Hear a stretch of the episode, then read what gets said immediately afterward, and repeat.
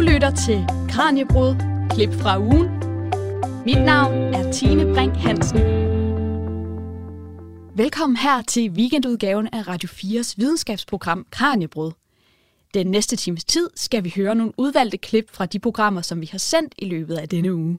Vi skal i dag høre klip fra både litteraturen, sprogets, rumforskningens og fødevareindustriens verden, så vi kommer altså vidt omkring. Velkommen til Kranjebruds klip fra ugen.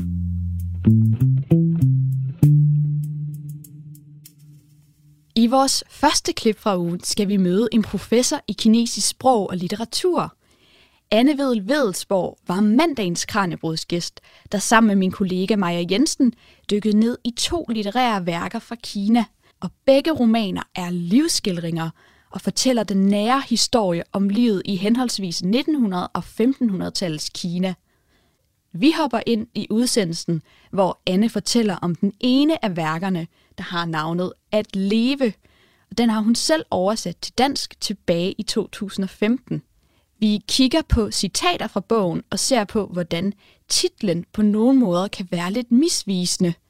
For af en bog, der hedder At leve, så handler den nemlig meget om døden. Klippet det kommer her. Jamen det er først i 2015, at den kommer. Øh, og øh, faktisk øh, kender jeg forfatteren godt, og han har, øh, jeg mødte ham første gang i 1990, og øh, han har flere gange bedt mig, om jeg ikke ville oversætte nogle af hans ting, og jeg har hele tiden sagt, nej, det, det går ikke. Danmark er et meget lille sprogområde, og, og der er ingen forlag, der tør, tør tage, øh, se ret meget kinesisk litteratur. Men øh, så ændrede tingene sig jo efterhånden lidt, og, og der blev mulighed for at få noget fondstøtte også. Øh, og så øh, var forlaget Klim øh, glad for at få mulighed for at udgive Yrua. Og øh, det er så den første af hans bøger, der kom. Det er ikke hans første roman, det er hans anden roman. Og den er så også blevet kendt, fordi øh, en meget øh, fremragende film, lavet af den kendte kinesiske instruktør Zhang Yimou, øh, har filmatiseret bogen, og den vandt en stor pris på øh, Cannes Festivalen. Jeg tror faktisk, den vandt den store pris. Øh, og øh, derfor er den også kendt i Vesten. Vil du kort beskrive, hvad handler at leve om? ja. Det er jo lidt af en opgave. det er lidt af en opgave, øh, både og kan man sige, fordi altså, den handler på en måde om Kinas historie fra 1940'erne og frem til 1980'erne. Om det gør den øh, ved, at historien er spejlet i en enkelt, men et enkelt menneskes skæbne, øh, nemlig en, en mand, som starter øh, som øh, rig godsejers søn, spredebasse, der elsker at øh, hore og øh, gamble og spille. Og ja, vi møder ham første gang i bogen på vej igennem byen på ryggen af en fed prostitueret. Hvis ja, han er ikke han bruger, som, barn, altså. han bruger som, som tøjler. Nej, og så øh, lykkedes det ham jo at spille hele familieformuen op. Øh, og øh, hele øh, familien må gå fra, fra gods og, og guld, som de havde, øh, og han må begynde forfra i en stråtægt hytte. Og så følger vi ham altså igennem øh, den nedtur, som jo altså ikke stopper lige der, øh, men som samtidig gør ham til et bedre menneske. Du lytter til Kranjebrud. Jeg hedder Maja Jensen, og i dagens program hører du mit interview med professor emerita Anne Vedel Vedelsborg fra Aarhus Universitet, der forsker i og oversætter kinesisk litteratur. Vi ser nærmere på bogen At leve, som hun har oversat fra kinesisk til dansk i år 2015. Og nu skal du høre et citat fra bogen i den danske oversættelse af netop Anne Vedel Vedelsborg, indtalt af min kollega Kasper Wener Fris. Den dag var vi netop i færd med at flytte ind i den stråtægte hytte. Mor og jeg var i gang med at gøre orden. Fonchar fulgte glad med os og hjalp til. Hun vidste ikke, hvor slemt det ville blive fra nu af. Jiajian var på vej tilbage fra dammen med en kurfuld vasketøj, da Wang kom løbende. Unge frue, jeg tror, det er ude med den gamle herre. Inde fra hytten hørte vi Jiajian råbe højt. Mor, Fugue, mor! Så hulkede hun højlydt. Jeg tænkte straks, at der måtte være sket noget med far og løb indenfor. Der stod Jiajen ved siden af den væltede kur med vasketøj. Da hun fik øje på mig, udbrød hun, Fugue, det er far. Det snurrede i hovedet på mig, og jeg styrtede afsted mod landsbyen. Da jeg nåede gyldetanken, havde far draget sit sidste suk, og hvor meget jeg end råbte og hæv i ham, reagerede han ikke. Jeg vidste ikke, hvad jeg skulle stille op, så jeg vendte mig og så mor komme stolperne på sine bundne fødder, mens hun græd og skreg. Jarjen fulgte efter med Fonchar i favnen. Efter fars død følte jeg mig ganske kraftesløs. Det var, som om jeg var ramt af en sot. Hele dagen sad jeg foran hytten, tårervedet og sukkende.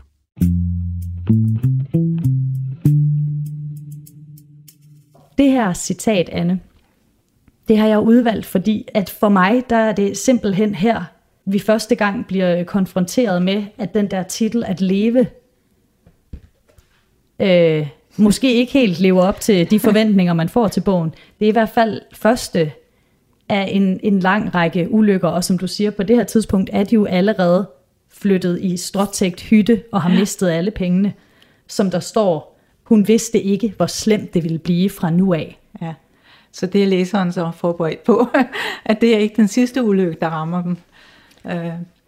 Nu ved jeg ikke, om man kunne fornemme det her i det her stykke, men hvad er det for en særlig måde, Ihua skriver på? Altså det, der normalt karakteriserer ham, det er, at han ikke bruger særlig mange sådan følelsesgloser.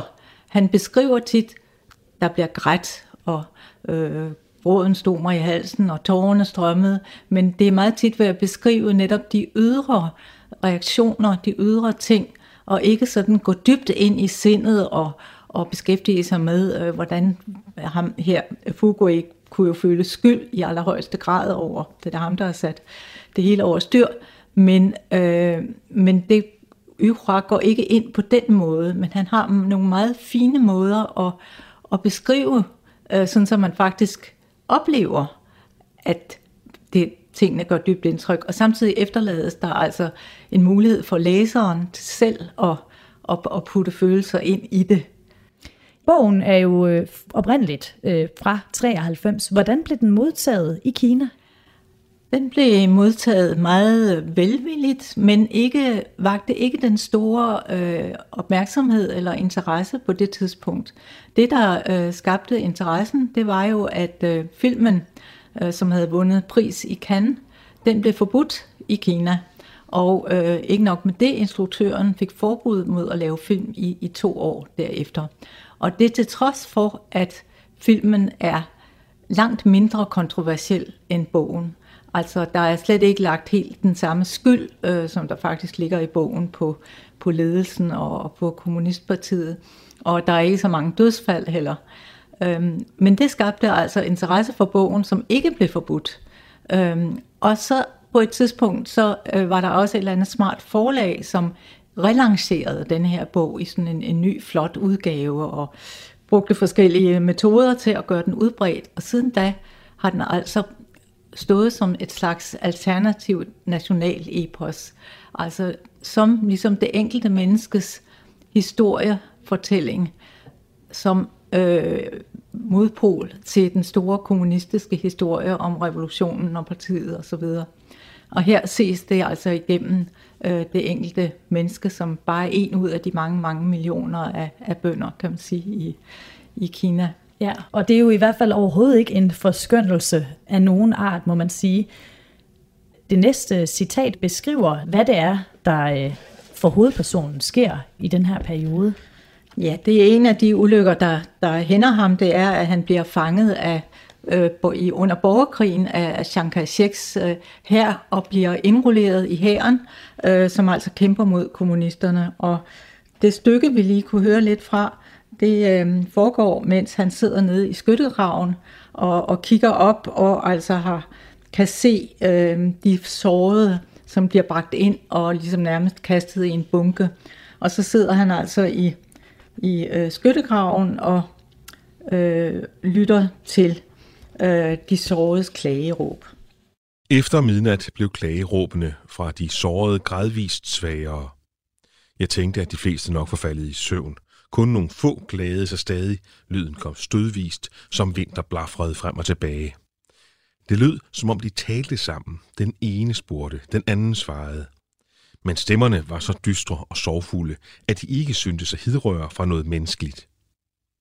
Efter en stund hørtes kun én enkelt stemmes jammeren. Lyden var svag som en summende myg, der fløj frem og tilbage foran mit ansigt. Jo mere jeg lyttede, jo mindre lød det som jamren, snarere som om nogen nynnede en lille melodi.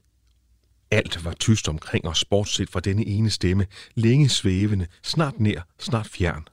Jeg begyndte at græde, og tårerne smeltede sneen på mit ansigt, så den løb ned langs halsen og føltes som en kold vind.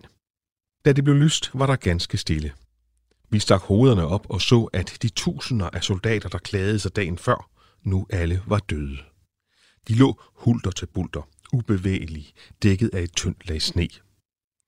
Vi, de stadig levende, som skjulte os i skyttegravene, stirrede længe på dem, uden at sige et ord. Selv en gammel soldat som Tyen, der havde set, jeg ved ikke hvor mange døde, blev stående i lang tid og stirrede fortabt, før han til sidst drog et dybt suk, rystede på hovedet og sagde, grusomt. Og det var endnu en gang min kollega Kasper Wiener Friis, der læste op fra Y Huas At leve i den danske oversættelse af Anne Vedel Vedelsborg fra år 2015. Det er jo simpelthen en grusom hændelse, der bliver beskrevet, men jo igen meget nøgternt. Her er det så lydende af ja. de lidende øh, soldater, der ligger ved at dø. Ja, præcis. Og, og det minder mig om, om øh, der er et andet sted, som jeg synes også er meget typisk for Yhua, hvor, ja, uden at spoile for meget, at han altså, hans lille søn er, er død, og, øh, og han står så og kigger på den vej, som det er om natten, han står og kigger på den vej ind til landsbyen, som de, man meget tit går af, og hvor hans øh, lille søn plejede at komme løbende på bare fødder, fordi han ikke ville slide på skoene. Så løb han på bare fødder. Øh, og det, står han, det skal han så aldrig opleve mere, men så står han og kigger, og så siger han, månen skinnede ned på, på vejen. Det så ud som om, den var dækket af salt. Og lige præcis det billede, det, det hvide salt, man forestiller sig, og så tanken om de bare fødder og barnet. Altså det, det er rigtig flot skrevet, uden at der er sagt noget om, om følelser. Det er jo så endnu et, et dødsfald, der er i, i bogen, og så er der alle de her soldater, der dør i bogen. Hvorfor skal man læse denne her bog? Det lyder jo simpelthen som en rigtig sørgelig omgang.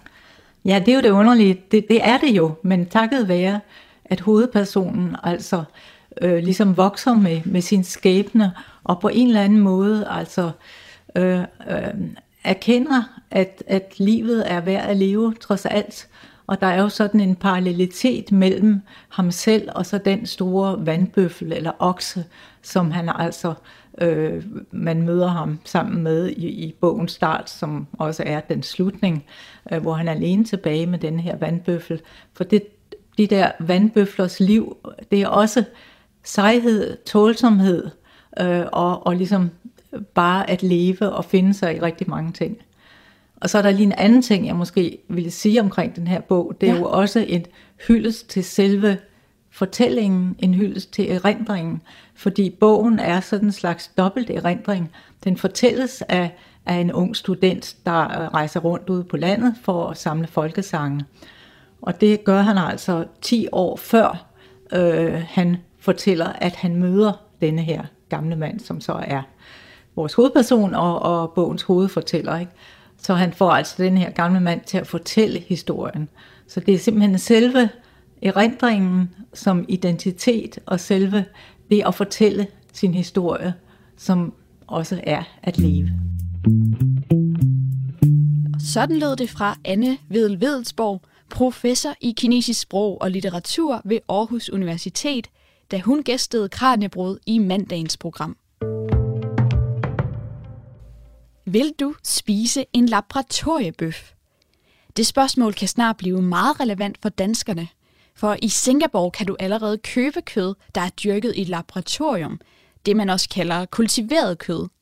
Og måske går der ikke så længe, før du også kan købe det her i Danmark. I tirsdagens Kranjebrød havde vi besøg af Jette Jong, der er lektor og forskningsgruppeleder ved Institut for Fødevare på Aarhus Universitet – og Jette, hun fortæller os om, hvad fordelene er ved kultiveret kød, og så taler hun om sit forskningsprojekt Selfood. I klippet, vi skal høre, der taler Jette om, hvorfor det globale kødforbrug faktisk vil stige i fremtiden, og hun forklarer, hvordan kultiveret kød kan være en del af løsningen i forhold til fremtidens klima- og naturkriser. Til slut giver hun også et bud på, om hvor længe der går, før vi får laboratoriebøffer her i Danmark. Og det lyder sådan her. Der er nogle undersøgelser, der viser, at det kommer til at stige en lille smule i, i vores del af verden, i den mm. rige del af verden, men det faktisk kommer til at stige en hel del i mellemindkomst og specielt lavindkomstlande. Så, så det vil sige, at når vi ser på Danmark, hvor man siger, at vi forsøger at reducere vores, øh, vores forbrug, og vi, vi, vi, det ser ud til, at der er lidt i den, den trend, mm. men i det store perspektiv, så fylder Danmark jo ikke ret meget, vores 5 millioner, 6 millioner øh, mennesker. Så, så det globalt set, så er der stadigvæk en forventning om, at kødforbruget vil stige.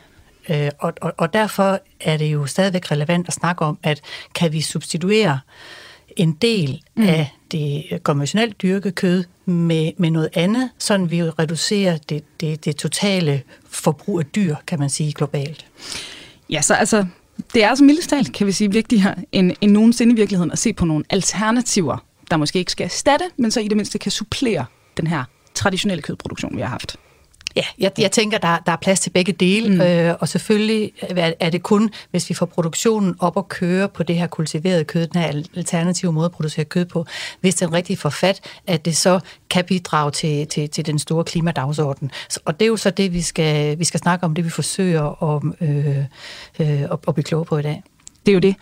Og øh, til jer, der lytter med, velkommen her til øh, dagens Kranjebrud. Og det er altså netop det her, vi skal blive klogere på i dag for forskere på Aarhus Universitet de skal igennem de næste fem år arbejde på det her med øh, cellulære fødevarer, Cellfood-projektet, som det hedder, og altså herunder kultiverede mælke- og kødprodukter. Og til at gøre os klogere på øh, det her nye kød, og altså ikke mindst på det her nye projekt på Aarhus Universitet, der har vi, som I kan høre, fået besøg her i studiet af Jette Forvejle Young, der er lektor og forskningsgruppeleder på AU's Institut for Fødevare. Så Jette, sådan officielt, velkommen tilbage her til Kranjebrud.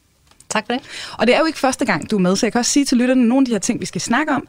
Øh, du har faktisk lavet et program tidligere om, øh, om, om det her, og det øh, blev kaldt kunstigt kød, så det kan lytterne altså også gå ind i podcast-appen og, og finde. Men I har jo så gang i en masse nye ting her, og, øh, og det er jo altså noget af det her, vi skal dykke ned i. Vi skal høre meget mere om det her projekt, og øh, hvad I skal lave de næste fem år. Men, men lige for at, at forstå det her helt, fordi altså det, det lyder jo, som jeg sagde i introen, næsten for godt til at være sandt, det her. Ikke? Og det lyder også sådan lidt sci-fi-agtigt, så lad os lige prøve at forstå, hvor tæt vi egentlig er på det her, og hvad det her kød det, det egentlig kan. Altså er det realistisk, at det her det sådan kan blive en del af, af løsningen på noget så omfattende som klimakrisen og andre store kriser, som vi taler om i forhold til, til vores miljø og, og natur? Jeg tror, det er vigtigt, som du siger, en del af løsningen. Mm. Det er ikke en, som går ind og løser alle vores problemer, fordi så, øh, øh, så skulle vi nok have flere penge for at lave det, vi laver. Ja. men men jeg, jeg tænker, det kan være en, en del af løsningen, så det bliver, kan blive en, en del der, der er noget, nogen, der har forsket i de der livscyklusanalyser, som, som forventer, at vi bruger mindre vand, som forventer, at vi bruger mindre areal, og som mm. forventer, at vi bruger lidt mindre energi, men ikke så meget. Der vil helt klart skulle noget grøn energi ind over, øh, og helt klart øh, aftrykket på, på klimaet i forhold til, øh, til konventionelle dyr, den, den er drastisk reduceret. Mm. Men der er jo mange andre ting, for eksempel i, i klimaaftrykket, som, øh, som de bare skal være en del af. Så jeg tænker, der skal mange mange delelementer til for at løse de her kæmpe mm. øh, udfordringer, som, som vi står med i dag. Mm. Men det kan altså være en, en brik i puslespillet, om man, øh, om man så må sige det her. Ja, det tænker jeg. Ja. Og hvis vi nu skal forklare det lidt for simpelt, som sagt til lytterne, hvis I virkelig vil dykke ned i, i de tekniske aspekter af det her, så lyt til det program, der hedder øh, Kunstigt Kød, som øh, I kan finde inde i jeres øh, arkiv inde i, i Radio 4-appen.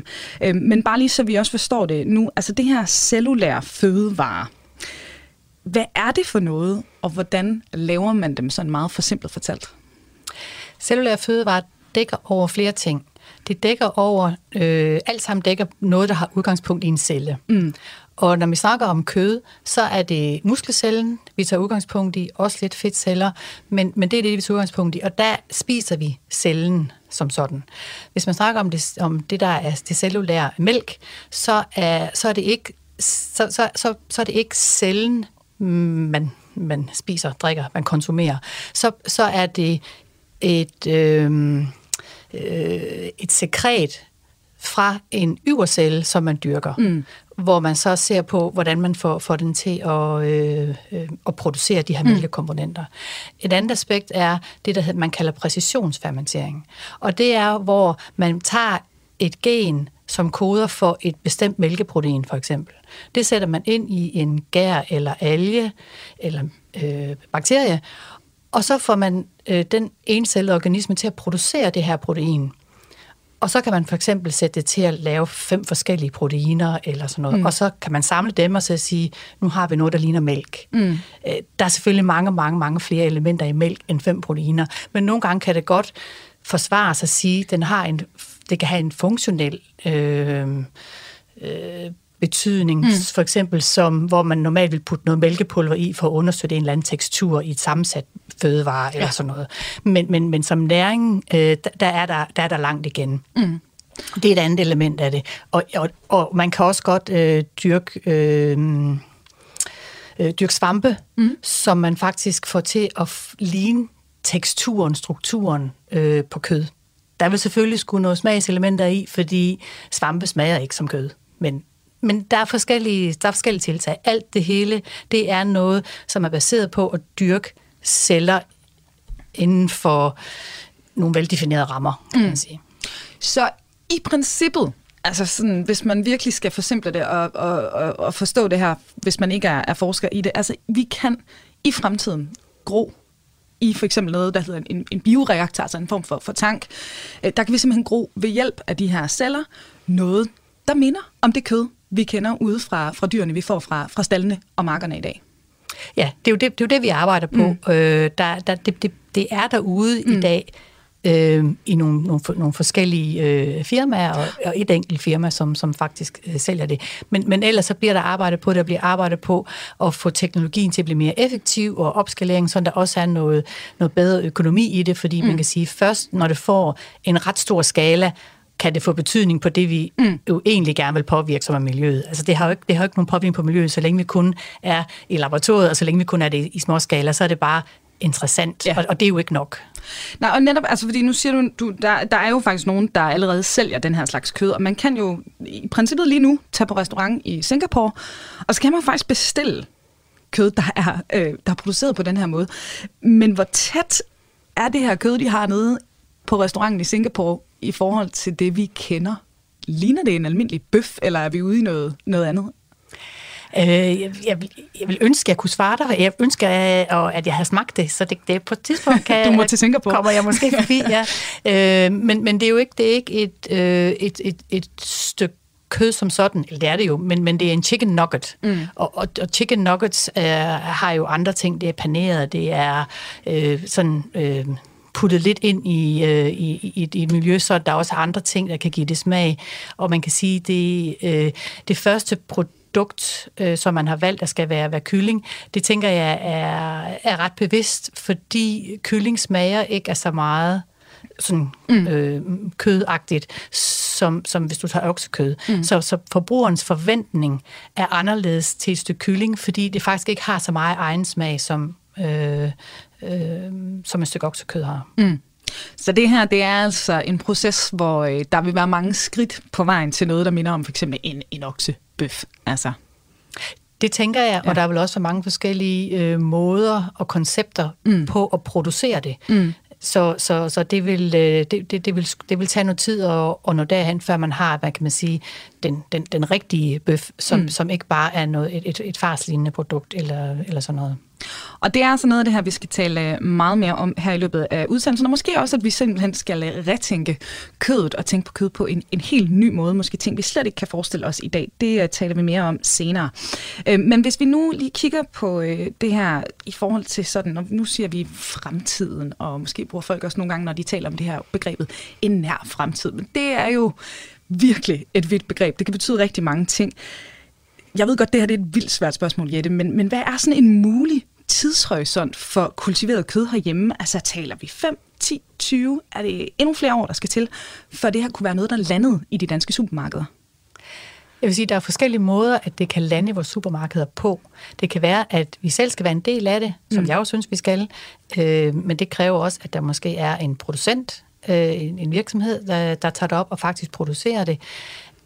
Det kan også være, at vi tænker, det er ikke noget for os, men måske banker det på, måske kommer hollænderne og siger, her er et produkt, mm. og så skal vi have en lovgivning, der faktisk siger ja eller nej, eller sætter nogle kriterier for, hvad er det, vi vil, vi vil lade ind over vores grænser. Så det kan stadigvæk være, at selvom vi tænker i Danmark, ej, vi holder os til, øh, til det konventionelle, så kan det godt være, at produkter kommer ind over vores grænser, vi stadigvæk skal forholde os til det. Ja.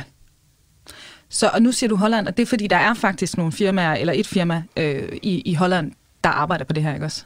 Ja. Det er der, men den, den første, den første øh, bøf, der blev præsenteret, øh, meget, meget dyre bøf, der mm. blev præsenteret i London, var fra en, en, øh, en, en forsker i Holland, mm. og, og det var i 2013. Og siden da er der så blevet arbejdet øh, meget på det, og, øh, og, og de har så også øh, lavet et firma for, for nogle år siden. Det var altså Jette Jong, lektor og forskningsgruppeleder ved Institut for Fødevare på Aarhus Universitet. Jeg hedder Tine Brink Hansen, og du lytter til weekendudgaven af Radio 4's videnskabsprogram Kranjebrød. Her serverer jeg nogle udvalgte klip fra de programmer, der er blevet sendt i ugens løb. Og skulle du være blevet nysgerrig for at høre de fulde programmer af de klip, som jeg spiller for dig her i dag, så kan du lytte til dem alle på Radio 4's hjemmeside eller i din podcast-app. Vi skal nu videre i programmet og høre et klip fra onsdagens Kranjebruds udsendelse. Og vi skal nu en tur til månen. Et nyt forskningsprojekt vil nemlig tage billeder af månen med en satellit. Og billederne de kan bruges til at undersøge, hvordan månens skær udvikler sig hen over en længere periode. I klippene, vi skal høre, fortæller de to kranjebrudsgæster René Fleron og Peter Tejl mere om, hvad dette månebilledprojekt går ud på. Vi skal høre om, hvad der sker, når en overflade reflekterer mere end en anden. Vi slutter af med at høre om, hvordan billederne af månen også kan være en gevinst for klimaforskningen. Men lad os starte med at høre om disse månefotos. Hvorfor er det vigtigt at vide, hvor skarp månens lys er, altså hvor meget lys jorden øh, kaster tilbage på månens overflade? Ja, altså det er jo ikke månens øh, lys i sig selv, vi er interesseret i. Det er faktisk netop, som du siger, det lys, der kommer fra jordens overflade, og som så rammer månen. Hvis man går på månen øh, som astronaut og er i det, der hedder månens natside, altså den mørke side, så vil man opleve jordskin, fuldstændig som vi her på månen eller på jorden kan opleve måneskin. Og øh, jordskin er jo resultatet af, at solens lys har ramt jordens overflade, og noget af det lys er så blevet reflekteret ud i rummet igen, og det vil man så, så fra månen af opleve som jordskin. Og hvis vi kunne måle den øh, fraktion, der forsvinder ud fra jordens overflade igen med det samme, så har vi et, øh, et øh, hvad skal vi sige, bedre forståelse for, hvor meget øh, energi, der kommer ind på jorden. Så vi vil altså gerne vide i sidste ende, hvor meget energi, der kommer ind på jorden, men derfor skal vi vide, hvor meget skinner i solen alt i alt, og hvor meget går tabt, om man så må sige, ved måneskin. Og det er det, vi prøver ved at, at kigge på månen. Men René Fleron, hvad er det, der sker, når en overflade reflekterer mere end en anden? Ja, det er jo i virkeligheden øh, faktisk noget fysik. Det er jo en interaktion imellem øh, fotonerne, altså det indkommende lys, og så overfladens øh, øh, struktur, altså atomer. Det der sker er jo, at øh, hvad hedder det, mørke overflader, de absorberer simpelthen. Det vil sige, at fotonerne bliver absorberet af overfladen og, og indgår så øh, som regel øh, bare som varme, eller det bliver til varme i, i materialet, og det vil sige, at det forsvinder øh, fra det synlige spektrum. Øh, hvis, man, hvis man har sådan en mørk overflade, som du snakker om, og man lyser meget kraftigt på den, så vil man faktisk kunne registrere, at den bliver varmere, så man kan se med et øh, termisk kamera, at den begynder at lyse op, øh, fordi du, du øh, lyser den med, med, med synlig lys. Men da vores øjne jo ikke kan se det termiske, så vil det for os opfattes som, at lyset er forsvundet. Det er simpelthen blevet absorberet og kommer ikke tilbage. Hvorimod den hvide overflade, den har netop den egenskab, at det lys, der rammer den, det bliver sendt kastet ud igen, og derfor oplever vi den som hvid. Der vil sige, dit hvide papir, det er et godt eksempel, et endnu bedre eksempel, det er sne. Altså en nyfalden sne, det reflekterer virkelig meget lys. Um, og det er jo det, der gør, at hvad hedder det, øh, energibalancen for jorden, det, det, det står og ændrer sig. Det er jo fordi, de forskellige overflader har forskellige egenskaber, så nogle overflader vil være virke meget mørke og øh, øh, ikke reflektere særlig meget lys, og det vil sige, at de har absorberet al den energi, der var i, i sollyset, og andre overflader, som for eksempel sne eller skyer, det reflekterer næsten al energien tilbage igen. Og hvis ikke der var den her refleksion, så ville vi faktisk ikke kunne se jorden. Altså så ville jorden ja være en, en slags sort hul, kan man nærmest sige. Ikke? Altså lyset vil bare forsvinde, og vi, og vi vil aldrig se det. Så man kan sige, at den effekt, der er på spil her, hvis man skal stille det helt øh, skarpt op og relatere det til noget, man måske kender fra sin hverdag, så er det den samme effekt, der gør, at man bliver blændet, når man går ud i, i, i nyfaldet sne, men også det samme, der gør, at asfalten den bliver varm om sommeren. Det er faktisk et meget godt eksempel, ja, lige præcis. Altså, når, når du ser det lyfaldende sne, så er alt det lys, der er ramt ned på sneen, det kommer tilbage igen, og det rammer dig blandt andet i øjnene, og det, det vil så blinde dig, fordi der er så meget lys, at, øh, at du ikke rigtig kan skille andre ting. Og tilsvarende, så bliver asfalten ikke rigtig sendt ret meget tilbage, men den bliver til gengæld varm. Så det, det er et rigtig godt eksempel. Hvad er det så for en skala, man bruger, når man taler om albedo? Det er et tal mellem 0 og 1. Så, så 0 svarer til, at alt lyset er blevet absorberet, der kommer ingenting tilbage, og 1 svarer simpelthen til, at det hele øh, kommer tilbage og øh, bliver alt sammen reflekteret. Og der ligger jorden omkring 0,3. Men, men det er så det der med omkring, der er problemet. Og på sådan et stykke papir her, det er jo relativt simpelt at udregne og måle, hvad dens albedo er, fordi man måler jo sådan set bare lyset, men det er jo, det er jo noget med, det er jo ikke så lige til at måle øh, albedoen, når så snart man har med et 3D-objekt at gøre. Er det ikke rigtigt? Nej, altså øh, i virkeligheden, og, det, og det, det er den store forskel mellem refleksionskoefficient og albedo. Albedo er, tager ligesom højde for, at det er en kugle, man kigger på, eller hvis det nu var en raket, man ville øh, se refleksion på, at det er en cylinder med en kejlestup på. Altså, der ligger ligesom den her geometrifaktor lagt ind i værdien, og derfor så bliver albedoen et lidt mere hvad kan vi sige, korrekt værdi for, for det, vi vil opleve, hvorimod refleksionskoefficienten, som, som vi også nogle gange øh, anvender, er mere et udtryk for, hvor mange fotoner kom der direkte ud af overfladen, og ikke om den var krum eller, eller, eller flad, eller hvad den var. Og det kan være, at vi skal, vi skal tage den også. Altså, man taler om refleksionskoefficient, og man taler om albedo. Hvad er forskellen på de to? Ja, det er det her med, at øh, hvad hedder det, hvis du ser på jordens øh, udefra, så vil du, hvis du tager et billede af jorden, så vil det på billedet ligne, at det er en, en skive, øh, en flad skive. Og en flad skive kan man jo beregne arealet af, og så kan man sige, så kom der så og så meget lys ind på den her flade skive. Um, og når man så øh, hvad hedder det, øh, har solmængden, så ved man, hvor mange øh, hvor meget lys kommer der ind per, per arealenhed. Problemet er bare, at øh, jorden er ikke en skive, jorden er en kugle, og derfor så øh, er arealet, som lyset fordeler sig på, jo i virkeligheden større, og dermed bliver øh, intensiteten per kvadrat eller arealenhed faktisk lidt mindre, fordi der er flere, simpelthen flere kvadratmeter at for, fordele det her øh, lys på. Og det er så det, som mm, man skal sige, tager højde for, når man beregner albedoen frem for refleksionskoefficient. Refleksionskoefficient er en lidt mere øh, enkel faktor i den sammenhæng. Så man kan sige, når jeg, når jeg taler om et fladt stykke papir, så er det egentlig refleksionskoefficient, jeg taler om. Ja, der kan, der, der vil, eller du kan sige det på en anden måde, der vil du sige, at albedo og refleksionskoefficient vil være den samme for dit flade papir, hvorimod øh, hvis du ser på en øh, lyser på en tennisbold eller noget af den stil, så vil øh, albedo og refleksionskoefficient ikke være den samme, fordi du, øh, tennisbolden har en krum overflade. Hvordan blev man egentlig i første omgang opmærksom på det her albedo? Ja, det var jo faktisk øh, Leonardo da Vinci, som øh, betragtede månen. Det er jo, han har jo øh, været skyld i mange ting, øh, og bemærket det her med, at øh, man faktisk en gang imellem øh, kunne skimte hele måneskiven, selvom øh, den øh, kun var en del af den, der var belyst af solen. Og der, det tænkte han lidt over, så regnede han ud, at det måtte simpelthen være, fordi at jorden reflekterede lys tilbage på månen. Øh, og det noterede han og lavede nogle skitser af. Uh, og så i 1920'erne engang, uh, der var der en uh, fransk uh, forsker, Dan Jean, hvis jeg husker hans navn rigtigt, uh, som uh, prøvede at måle det. Uh, og det han gjorde var, at han uh, lavede et, lille teleskop, der kunne se, uh, der ligesom havde to uh, okularer, eller hvad skal jeg sige, man kunne se både den lyse og den mørke del.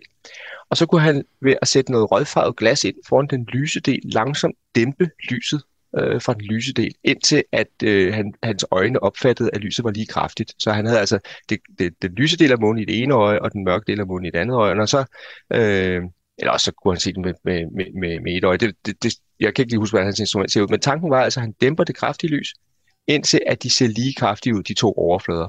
Og så bagefter så tæller han, hvor mange glasskiver har jeg sat ind foran, øh, og der ved han så, hvor meget dækker, dæmper øh, en glasskive lyset, og så kunne han så regne ud, jamen så har jeg jo så et forhold imellem de her to lysmængder, øh, der er så så stort, og ud fra det kunne han så anslå jordens albedo til at være cirka 0,3, så det, han ramte faktisk rimelig præcist. Og Men igen, det er et cirkatal. Og lad os prøve at bevæge os lidt videre, men inden vi går videre, hvad er så det allervigtigste at tage med fra, fra det her segment af programmet øh, øh, med hensyn til albedo? Jeg vil sige, altså, nu har vi jo forstået, hvad det går ud på, og det kan være, at man så sidder og tænker sig lidt over, okay, hvis vi bliver ved med at sige, at det er cirka 0,3, hvad er det så, der, der, der er øh, interessant det her, hvor, når I gerne vil vide det mere nøjagtigt? Og vi vil gerne vide det mere nøjagtigt, og til det skal vi bruge det, der vi kalder lange tidsserier. Så vi skal altså måle på månen i lang tid for at opleve, hvad sker der øh, efterhånden, som jorden roterer. Øh, hvad sker der, når det er sommer og vinter på den nordlige øh, halvkugle, og hvad sker der, når det er sommer og vinter på den sydlige halvkugle?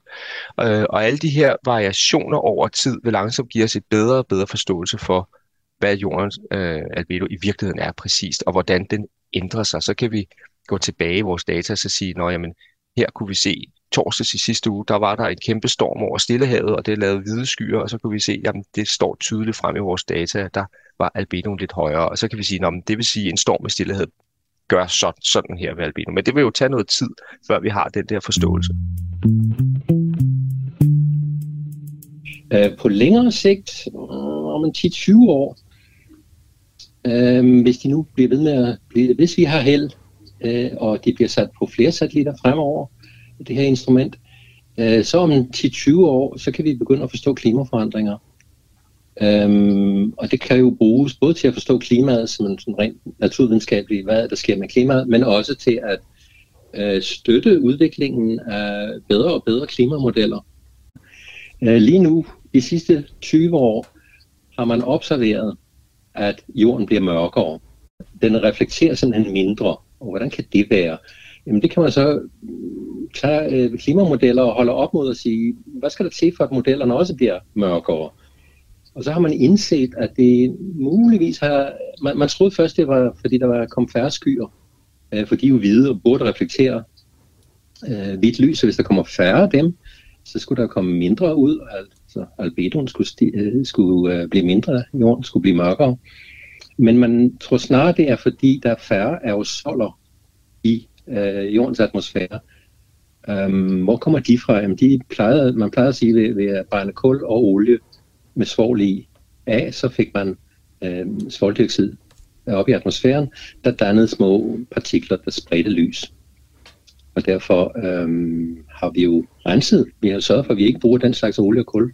Og hvad kan man sådan generelt set, altså hvordan bliver albedoen påvirket af klimaet på jorden? Hvis det bliver øh, varmt, øh, så vil isen jo smelte. Både den, der flyder på havet i polarhavene, og det, der ligger på Grønland og på Sydpolen. Øhm, og de er jo hvide. Is er hvidt, så når det smelter, så bliver jorden endnu mørkere.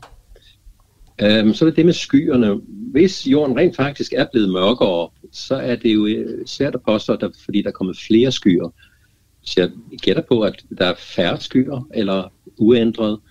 Øhm, ørkner er jo lyse. Man kan se en ørken fra rummet, som et stort Sahara-ørken er et stort lyst område øh, der i toppen af Afrika. Så hvis ørkener breder sig, så vil øh, mere lys blive øh, sendt ud i rummet. Øhm, og så er det det med aerosolerne. Det er jo mest noget, menneskeheden gør. Det er jo ikke en klimating som sådan. Øhm, aerosolerne har til synlandet været øh, på vej nedad i mængde, takket være, at vi har ikke fyret med så meget skidt olie og kul, som man gjorde i 40'erne, 50'erne, 60'erne og 70'erne. Og hvorfor det er vigtigt at overvåge jordens albedo? Det er for at forstå, øh, de, om de klimaforandringer, vi tror på, øh, kommer, om de også har den... Øh, øh stemmer det med det, man ser simpelthen? Øhm, det var lidt over, overraskende, at jordens albedo har været faldende. Mange sagde, at når det blev varmere, vil der jo komme mere fugtighed i luften og dermed flere skyer. Men det er måske ikke det. Det er måske snarere det, at vi har renset op i vores forbrug af, af beskidt øh, olie og kul. Så øh, langtidsperspektivet er altid vigtigt, øh, hvis man vil forstå et system, som klimasystemet. kan man bruge det simpelthen til at spå om også, hvad der sker fremadrettet med, øh, med klimaet? Ja, øh, i og med, at sådan nogle data, også dem fra de direkte målinger fra de store satellitter, øh, alt sammen bliver brugt til at øh, forbedre klimamodeller. Og, øh, så, så bruger vi så modellen, som vi har forbedret med de her øh, målinger, til at sige, at øh, sådan og sådan vil det nok gå fremover. Øh, så jeg vil sige, at vi kan spå om klimaforandringerne, takket være forbedrede klimamodeller, der indskrænkes af godt observationsmateriale. Sådan lød det fra René Fleron, projektmanager ved DTU Space, og Peter Teil, klimaforsker hos DMI. Vi er nu nået til dagens sidste klip fra ugen, og lad os lige komme tilbage til jorden igen. For nu skal det handle om sprog og kommunikation. Sprog er ord, bogstaver og lyde. Vi kan udtrykke os igennem tale eller skrift. Og så er der også det sprog, vi ikke kan høre, men som vi kan se. Og selvom vi har alle muligheder for at kommunikere, er det ikke altid nemt at få sagt det rigtige på den rigtige måde. Og netop dette undersøgte vores værter, Emma Holtet og Maja Jensen, i torsdagens udgave af Kranjebrud. Her havde Emma og Maja hentet et gammelt Kranjebrudsprogram frem fra gemmerne, hvor gæsten var sprogforsker Ole Lauritsen. I klippet, vi skal høre, finder vi ud af, hvilke bandeord, der er de mest populære i den unge og den ældre generation – og i det andet klip fra torsdagens program, der møder vi Janne Tofte fra Skandinavisk Dyrepark. For dyr, de kommunikerer jo også, selvom de ikke har et talt sprog. Så Janne, hun fortæller os om ulvens kommunikationsmetoder. Vi starter dog med at høre fra Ole Lauritsen, der fortæller os om, hvorfor vi mennesker banner. Og hans svar lyder sådan her. Ja, altså, der er de der to ting med at slippe af med noget damp, og så det med at få givet eftertryk på et eller andet. Og så er der jo altså nogen, som øh, bruger det meget, og så er der nogen, som undgår det, men som nok alligevel en gang imellem kommer til at bande bare en lille bitte smule. Ja, altså jeg har i hvert fald ikke mødt nogen, der aldrig bandet. Det kan være, at de ikke lige vil, vil indrømme det, men øh, så har man af omveje ja. hørt, at oh, okay, hun kan godt øh, tage, tage, tage sådan nogle ord i sin mund. Man kan jo sige, altså de her bandeord, de er elskede og forhatte, men altså har de en berettet plads i vores sprog? Ja, det har de helt sikkert. Jeg tror ikke, der findes noget sprog i denne verden, som ikke har en eller anden form for bandeord. Og det er altså nok noget urmenneskeligt, det der med, at vi via sproget slipper af med dampen, eller, som jeg sagde det flere gange, understreger et eller andet. Og det er jo ikke kun bandeord, vi bruger for eksempel til at understrege, men vi kan sige noget er sindssygt godt, noget er vanvittigt godt. Øh, og så kan vi også sige noget af pissegodt og fandens godt og satans godt. Så vi, vi er meget kreative, vi mennesker, når vi skal understrege, i særklasse understrege. Ja. Men der er noget med de her bandeord, altså når man bruger øh, pissegodt i stedet for sindssygt godt eller mega godt, altså så lugter det bare Ja, det gør værre, det. Ikke? Ja, og det er jo så, fordi de tre områder, bandeordene stammer fra, er tabuområder. Det er ikke noget, pæne mennesker går og taler om. Og når man så gør det alligevel, så har man altså brugt et tabu, og det er jo ikke godt. Nej, når det handler om, hvem der godt må bande, og hvem der ikke må, øhm, altså, eller er det egentlig mere sådan, hvilken situation man banner i, det handler om? Ja, det vil jeg mene, det er helt klart. Altså, man må jo i princippet ikke bande, men øh, når man så endelig gør det, og det gør vi jo, som vi har snakket om alle, så skal det altså også være i en øh, uformel situation, hvor man øh, måske kender modparten sådan relativt godt. Altså, så der, hvor det sådan stikker rigtig ud, det er, når vi kommer til... Altså, hvis man... Jeg tror, jeg har prøvet at være til barnedåb i kirken, eller måske var det bryllup, der helt stille inden kommer ind, og så er der sådan et lille barn, der siger et eller andet, jeg skal skide, Ja, ja. eller for helvede, eller sådan noget, ikke? Og det er bare, nej, nej, nej, nej, det er bare det værste sted. altså, så der er noget med det her situationsbevidste ja. sprogbrug. Ja. Tror du, vi kunne klare os uden bandeord? Det kunne vi muligvis nok, men nej, altså sådan helt iskoldt ærligt, jeg tror det ikke. Ole fortæller her, at han ikke tror, vi kunne klare os uden bandeord. Maja, kunne du det? Eller øh, banner du meget? Altså, jeg er ikke så bevidst om, hvor meget jeg banner, men jeg, jeg tror alligevel, der kommer et par øh, sku for fanden og fuck over mine læber i løbet af dagen. Øh, og det er faktisk også nogle af de mest brugte bandeord. Det viser en spørgeskemaundersøgelse fra Dansk Sprognævn, som Marianne Ratche, seniorforsker i Dansk Sprognævn, og Johanne Niklasen Jensen, der var praktikant i Dansk Sprognævn i foråret 2020, har lavet. Og den er altså fra 21, den her undersøgelse. Og den viser de 13-14-årige og dem over 65 års holdning til bandeord. Og undersøgelsen er også blevet lavet i 2011, så de har simpelthen sammenlignet, om der er sket noget på mm. de her 10 år. Og Emma, hvis du nu skulle gætte, hvilket bandeord tror du så er mest brugt blandt de unge i år 2021? Og det er altså de 13-14-årige, vi taler om her. Uh, så føler jeg mig meget gammel, når du spørger mig om det. Ej, jeg tror stadig, selvom det er 13-14 år, jeg tror stadig, det er shit eller fuck. Det vil ja. være mit bud. Hvad med de ældre? Jeg tror, også, det, jeg tror også, det er shit eller fuck. Ja. Ja, jeg tror, det er det, er det vi bruger mest. Det vil være mit bud. Altså, øh, jeg kan fortælle dig, at blandt de unge, både i 2011 og 2021, er det fuck, der er det mest brugte yes. øh, hvad hedder det, bandeord. Og i 2021 ligger shit på en solid anden plads. Kæft, ja, det var... Ej, nu er jeg glad. Ja. Jeg gættede rigtigt. Ja. Men til gengæld, så, øh, så tager du altså fejl blandt de 65 plus årige, fordi Nå. der ligger sku både i 2011 og i 2021 det, på toppen Det vil jeg slet af... ikke kategorisere som et bandeord. øh, shit har snedet sig ind på en tredje plads i år 2021, ja. men fuck er altså ikke at finde i top 5 overhovedet blandt de ældre. Øh, hverken okay. for 10 år siden, eller for 11 år siden, eller ja, okay. i dag. Altså, der var jeg, der var jeg helt ved siden af. Okay. Ja, men noget, der til gengæld har overrasket mig, det var, at SKU er gået fra at ligge på andenpladsen blandt de unge i år 2011, til at være helt forsvundet ud af top 5 okay. i 2021. Øhm, og jeg sagde jo lige før, at det er måske et vandord, som jeg bruger ret meget. Ja. Sådan, det kan vi sgu godt finde ud af. Altså, det ja. får snedet sig ind ret mange gange i løbet af en dag. Øhm, så jeg minder mere om de 65 plusårige end de 13-14-årige. Men det er måske heller ikke så overraskende. Vi er bare blevet gamle. Ja. ja. Noget andet interessant, som undersøgelsen fra Dansk Sprognævn viser, det er, hvilke bandeordstyper de to generationer primært bruger. Og hvis du ikke lige ved, hvad det er, så er det altså, om bandeord hører inden for religion, for eksempel mm. for satan, eller sku, som er en sammensætning, altså sammentrækning af så Gud. Det kan også være sygdom, for eksempel kraft edme, som betyder kraft æde mig, eller for pokker, som er en henvisning til sygdommen kopper. Men det kan også være bandord, der er koblet til kroppens nedre funktioner. Mm.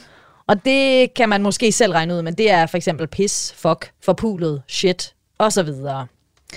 Og for den unge generation, der er brugen af bandord, der kommer fra religion, faldet fra 38 til 27 procent fra 2011 til 2021 og hos ældre er den faldet fra 79 til 62 procent. Mens at de bandeord, der henviser til kroppens nedre funktioner, er steget ved begge generationer.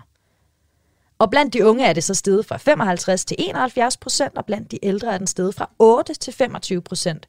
Så der er altså en meget, meget klar tendens her om, at vi har bevæget os, eller vi er i gang med at bevæge os fra bandeord, der har med religion at gøre, og også som du siger, Emma, at vi måske ikke engang tænker mm. på, har noget med religion at gøre længere, ligesom eller overhovedet er et bandeord, sku for mm. eksempel. Mm. Og vi så bevæger os over til, til, til de her øh, kroppens nedre funktioner, som vi jo så både har på dansk og på engelsk. Mm.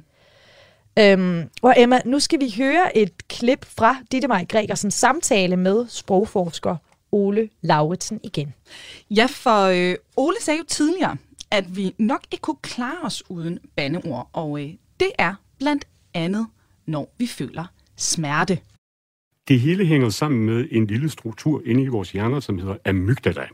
Og det er den struktur, som vurderer, om det vi oplever nu er en stor trussel.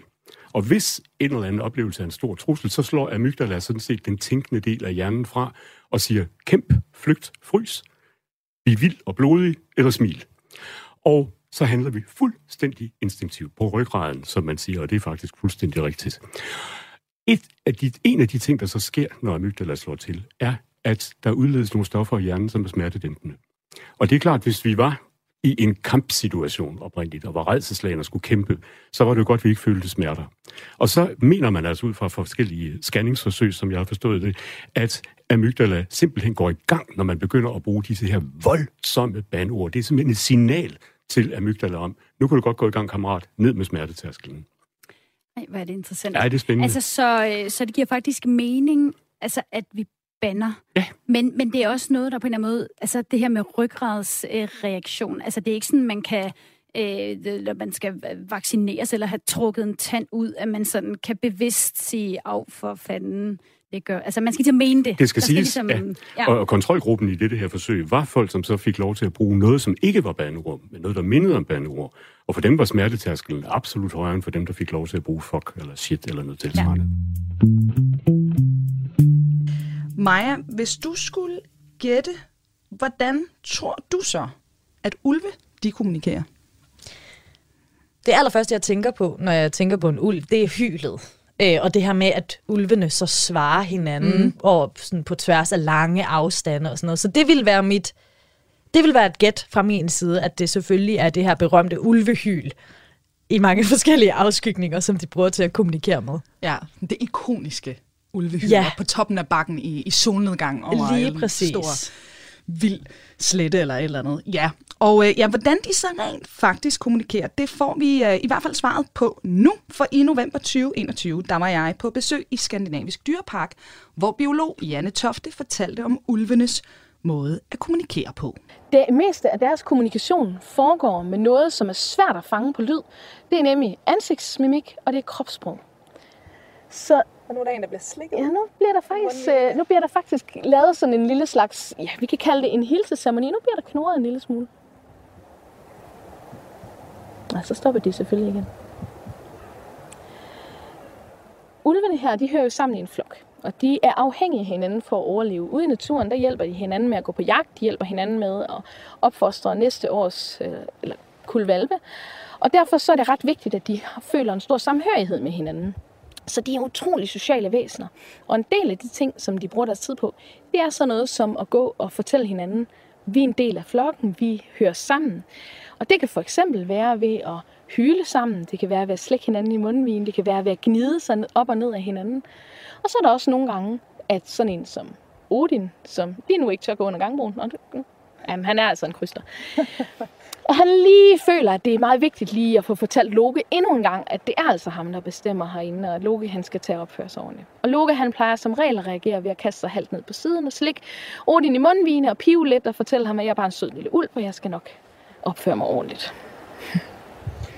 Så det er simpelthen øh, meget mere sådan med krop og Ja. mimik Ja. og sådan noget, de Ja. gør, end, øh, end med stemme. Jeg tror ikke, der er et eneste menneske her på jorden, der vil kunne forstå en ulv 100%. Og det er simpelthen meget kompliceret.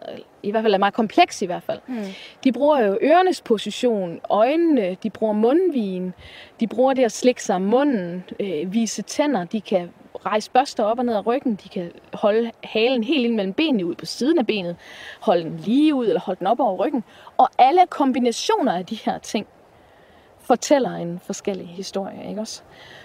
Man kan sådan som hovedregel, kan man sige, hvis nu har en ulv, der står med halen op over ryggen, og stive ben, og børster rejst, og ørerne oppe, og korte mundvis, sådan en, lidt, næsten sådan en trutmund, hvor den samtidig viser tænder, så har du en ulv, der er en lidt dårlig humør. Skal vi ikke sige det sådan? Ja. Ikke også? Den er forholdsvis dominerende. Den, øh, den er nok ved at fortælle dig, at, at nu skal du altså smutte.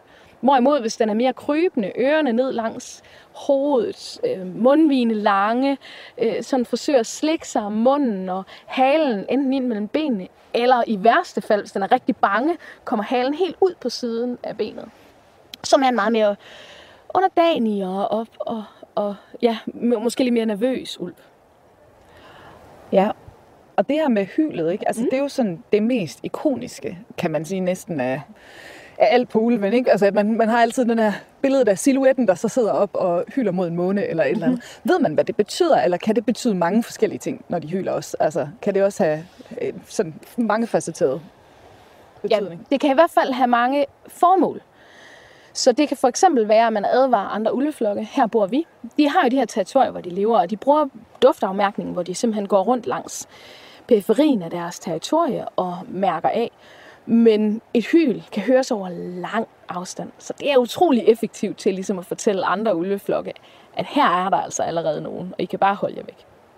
Men det kan også være, hvis man som ulveflok er kommet lidt væk fra hinanden og bevæger sig måske et par kilometer fra hinanden, og så kan man finde sammen igen med at bruge hylet.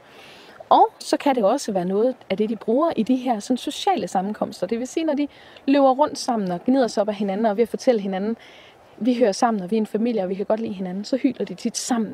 Så er det sådan en sammenhørighedsting.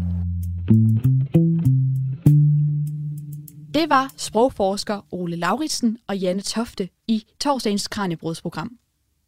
Og mere når vi ikke i dag, men du kan lytte til mere Kranjebrud her på kanalen i morgen kl. 12.10, hvor vi kigger nærmere på Maja Fjord, som for 25 år siden prøvede de danske avisers forsider med billeder af døde fisk.